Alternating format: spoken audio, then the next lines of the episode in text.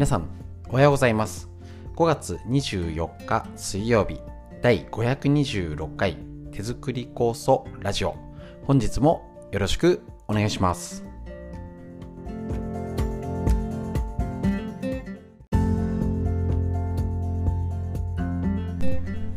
こちら手作り酵素ラジオは埼玉県本庄市にあります芦沢治療院よりお届けしております。私の母親が手作り酵素を始めて35年以上経ちまして北海道帯広市にあります。十勝金星社川村文夫先生に長年ご指導をいただいておりまして家族で酵素を飲み治療院ということで酵素の勉強会ですね。仕込み会などをやっております。こちらですね、えっ、と、春の構想も落ち着きましてね、次の段階に行くんですけれども、と、コロナ禍を経まして、少しでもね、なかなか、えっ、と、勉強会とか参加できないよって方もいらっしゃるので、えっ、と、耳から学べるということでね、えっ、と、こっちのラジオ、挑戦して続けていて、もうね、500回を超えておりますので、えっ、と、大変好評いただいております。動画の方が分かりやすいんですけれども、えーと、全部ね目も手も取られちゃうよりは耳だけなので家事しながら作業をしながら移動中に聞けるということで大変好評いただいております。内容としましては構想の基本を、えーと、一から説明するっていうものではなくてもうコースを作ってる方が少しプラスアルファの情報になるようにまたは家族で聞ける今ねあのー、もう長く続けてらっしゃる方が息子さん娘さんと酵素とか食事のことっていうのを一緒に話す機会なかなかないので情報共有できるもの、ね、親から子へとつなげるものとして少しでも情報をお届けできたらと思います。ちょっといいなって思ったらぜひお友達や家族と,、えーと、こんなん聞いたことあるとかっていうのでシェアしていただけるちょっとね小ネタにして使っていただければと思います。ということで本日もよろしくお願いします。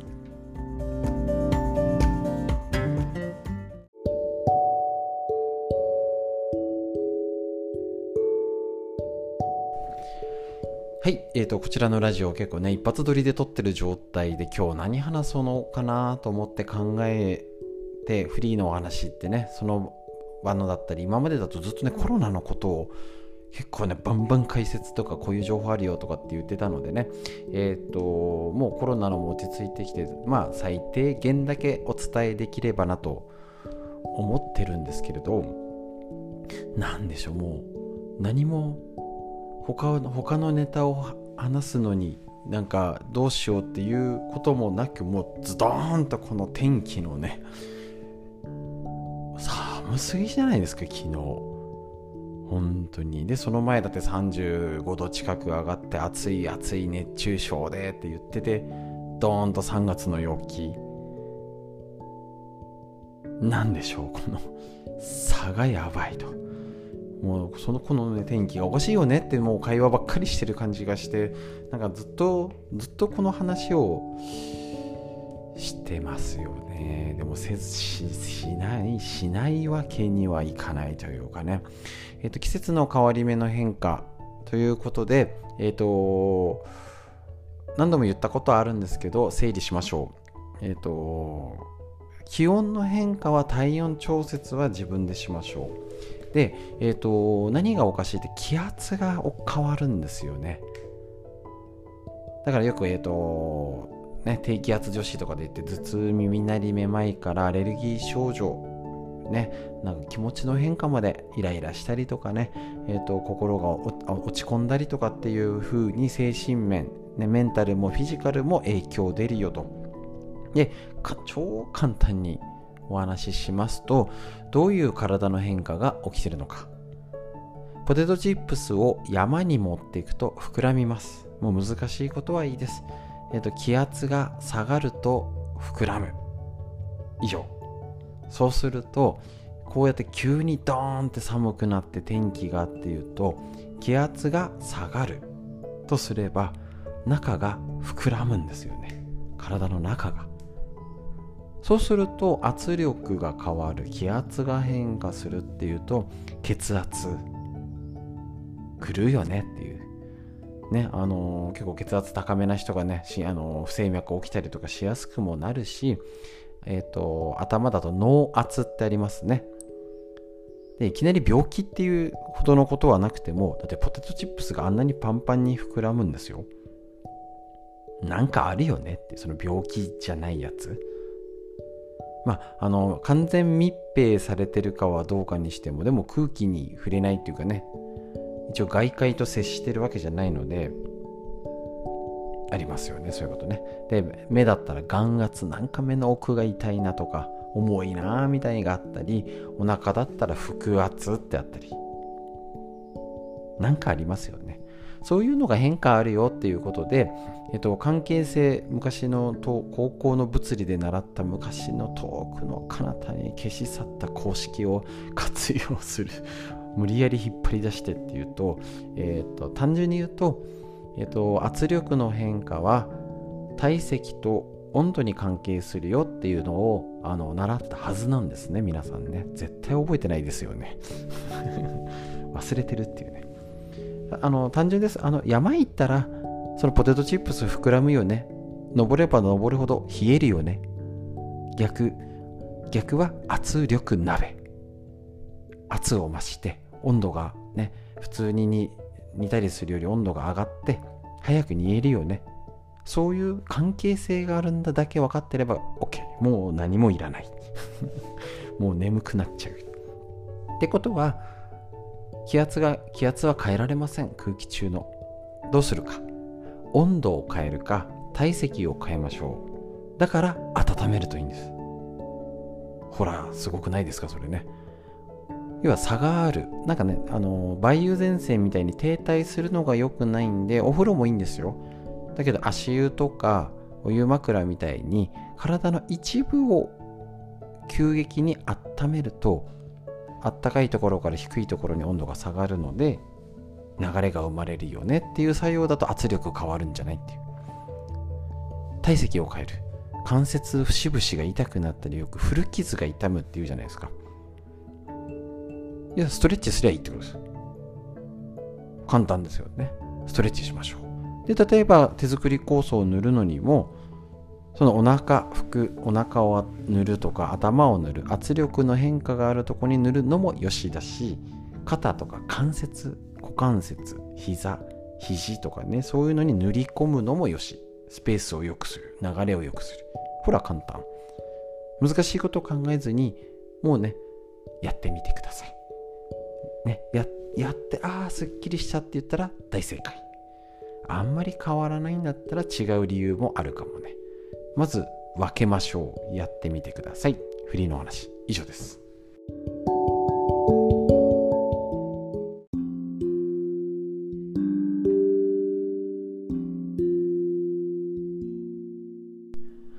続いて脳のこと。40歳から始める脳の老化を防ぐ習慣和田秀樹先生のディスカバー形式よりお届けして脳のこと。勉強していきましょう、ね、若い世代から働き盛り。お年寄りまでね大事ですからね脳ね。40代以降について脳が衰える。これはいきなり明日誰だか分かんなくなっちゃうっていうんじゃなくて真っ先に衰え始めるところが前頭葉が萎縮する。セロトニンなどの脳内伝達物質の不足動脈硬化。男性ホルモンの減少とかということで脳が衰える原因でやる気が出ないとか意欲低下イライラしやすいとか。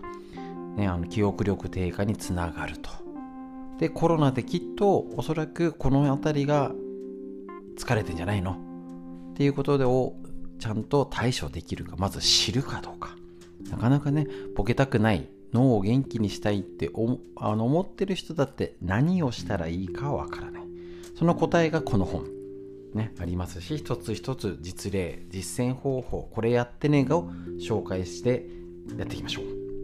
今日のページ。ブログや Facebook を始める。これね、まあ、ブログや Facebook だけじゃなくてもいいんですけども、日記はあくまでプライベートなもの。自分だけが分かればいいのですが、ブログや Facebook、まあ、SNS ですね。不特定多数の人たちに公開されるだけに他人にも分かりやすくなるような書き方でなければそこに書き出す意味もなくなってしまいます。それゆえ日記よりはるかに言葉遣いや表現に気を使うことになるので表現力出す力のトレーニングになるということ。まあ匿名でもいいですしあの別にネットに載せなくてもいいんじゃないって思っちゃいますね。なんで自分あの自分あの言葉って自分だけが分かるような言葉なんか宇宙宇宙語みたいなベラベラベラビリビリベラベラみたいな言葉をあので別に書いても誰も読めないし自分すらわからないんですね。結局自分がわかる文面に書くとあの脳は勝手に誰かが読むって前提でじゃないと書けないのであの書き殴りが汚すぎて読めないは別ですけどね。考えて文章は書くと思います。多くの人は日常を考えて文章を書くという機会がほとんどないのではないでしょうか。仕事の予定を手帳に書き込む会議の要点をノートに記録する電話の内容をメモする。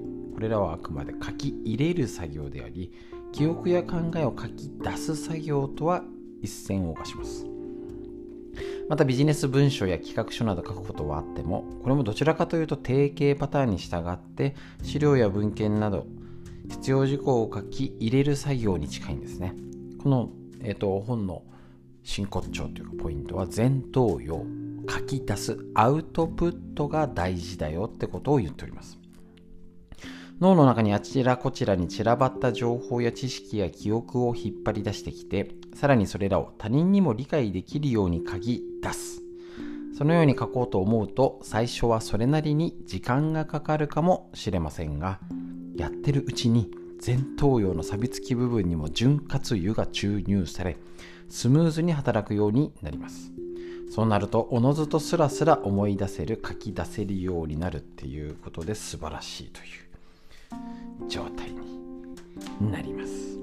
なのでこちら、えーと、脳のことをやるのにこの書き出す、ね、SNS 利用してもいいし日記でもいいです。なんかとにかく書いてみましょう。そもそも最近文字書いてないからやばいですよ。簡単な漢字すら出てこないみたいなね。こともありますけれども是非とも書き出す考えをまとめるとかあの別に行ってみたい旅行先ランキングみたいな自分で作ってもいいしねあのー、近くのここはねちょっと出かけてねここのなんか有名なお店に一度は行ってみたいみたいなね。その一覧を書き出すんでもいいです。なんか書いておいて書き出す練習してみてください。脳の話以上です。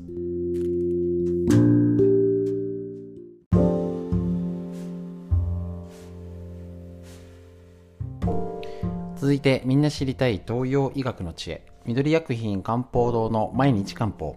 体と心をいたわる365のコツ。桜井大輔先生の夏目社よりお届けしているこちらの本からご紹介。5月24日のページ。えっ、ー、と寒も熱もないのが平成の食べ物です。これあの東洋医学らしい考え方というか五行色体表っていうのをご存知でしょうか？内臓だったら肝肝心脾肺腎って。分けて。えっ、ー、と肝心脾肺腎ですね。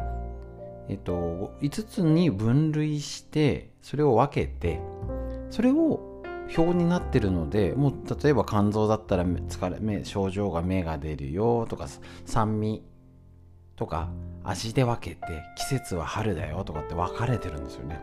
それの、えっと、性格5性ってやつかな。性質。食べ物が体を温めたり冷ましたりする性質の分類ってことです要はさあの寒がるもの涼しくなるものあったかいあの暖かい熱となるもので、その中の一つが、平。平らの平。平でいいんですよね。書いてある。これはどちらにも属さないもの、つまり寒や熱のないもので、平と読みます。そうなんですね。昔からあの東洋医学の専門学校の時のね、授業もね、この読み仮名勉強会大会になって 難しいんですよね。簡単な字でも違う読み方するみたいなね。通常、長期間食べるものは体を温めたり冷ましたりしない方がいいので、平成要は普通温めたり冷ましたりもしない食材が好まれますしかし平成ばかりだと、えっと、例えば暖暑い時や熱がこもっている時などに冷ませない。寒い時期に温められないなどの不具合が出てしまいますのでこればかりを取れば安全というわけではありません。それぞれの性質の食べ物を体質や環境に合わせてうまく食べることが大切です。って書いてあるんですよ。そうなんですよ。でもよく聞いてください。あの温めたり冷ましたりしない方が長期間食べるには適してるけどそればかりでもダメだし暑く暑い時に熱が冷ませないとか寒い時に温められないのが不具合が出ちゃう。何がいいのさ？そうこれ東洋医学でこれなんですよ。ただこれがある意味東洋医学の真骨頂じゃないですけど限定しない。だから、えっ、ー、と、よく言いますよね。陰と陽の食べ物で、陰を避ける。陽をいっぱい食べましょうっていうのは、言ってる方は勉強不足です。ちょっとね、東洋医学のことは理解してないっていう。多分、そう教わっちゃうっていうか、陰のもの食べちゃダメよみたいなね。あの、陽が強い人は陰食べた方がいいし、ね、あのー、陽が合わない人もいるし、陰のものが合う人もいるしみたいな。どっちとも言える。これって言い切れないよねっていうのが東洋逆です。だからまあ結局読んで暑い寒冷ますのに偏らない方が良くて普通のがいいんだけどそればっかりでもダメだよね。なんやねんみたいなところの要はそこそこのところを食べましょうってこと。いい塩梅。っていうことなんですよね。だからそれも逆に考え方も偏るなっていうふうに解釈してます、私は。だから、陰と陽に分けて、陰は取るな、陽だけ取れっていうのも多分考え方の偏りになるし、食べ物が偏る結果になる。結果何がいいのか、そこそこで、ね、暑い時は季節のもの食べればいい。そうやって考えるといいと思います。そうやっていろいろ東洋医学の知恵を上手に使いこなしましょう東洋医学の知恵以上です。本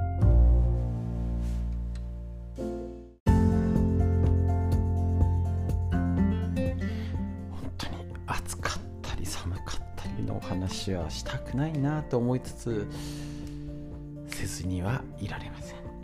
なのでしていきましょう。とにかくこういう時はゆっくり深呼吸が最高の治療です。家族みんなで一緒に息吸いましょう。息吸って吐いてこんな陽気だからこそ上を見上げて空を見上げて天井シミできてません？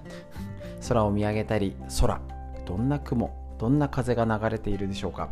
しっかり息吸って吐いて素敵な一日が始まりました。皆さんにとってより良い一日になりますように。本日も最後までお聴きくださいましてありがとうございました。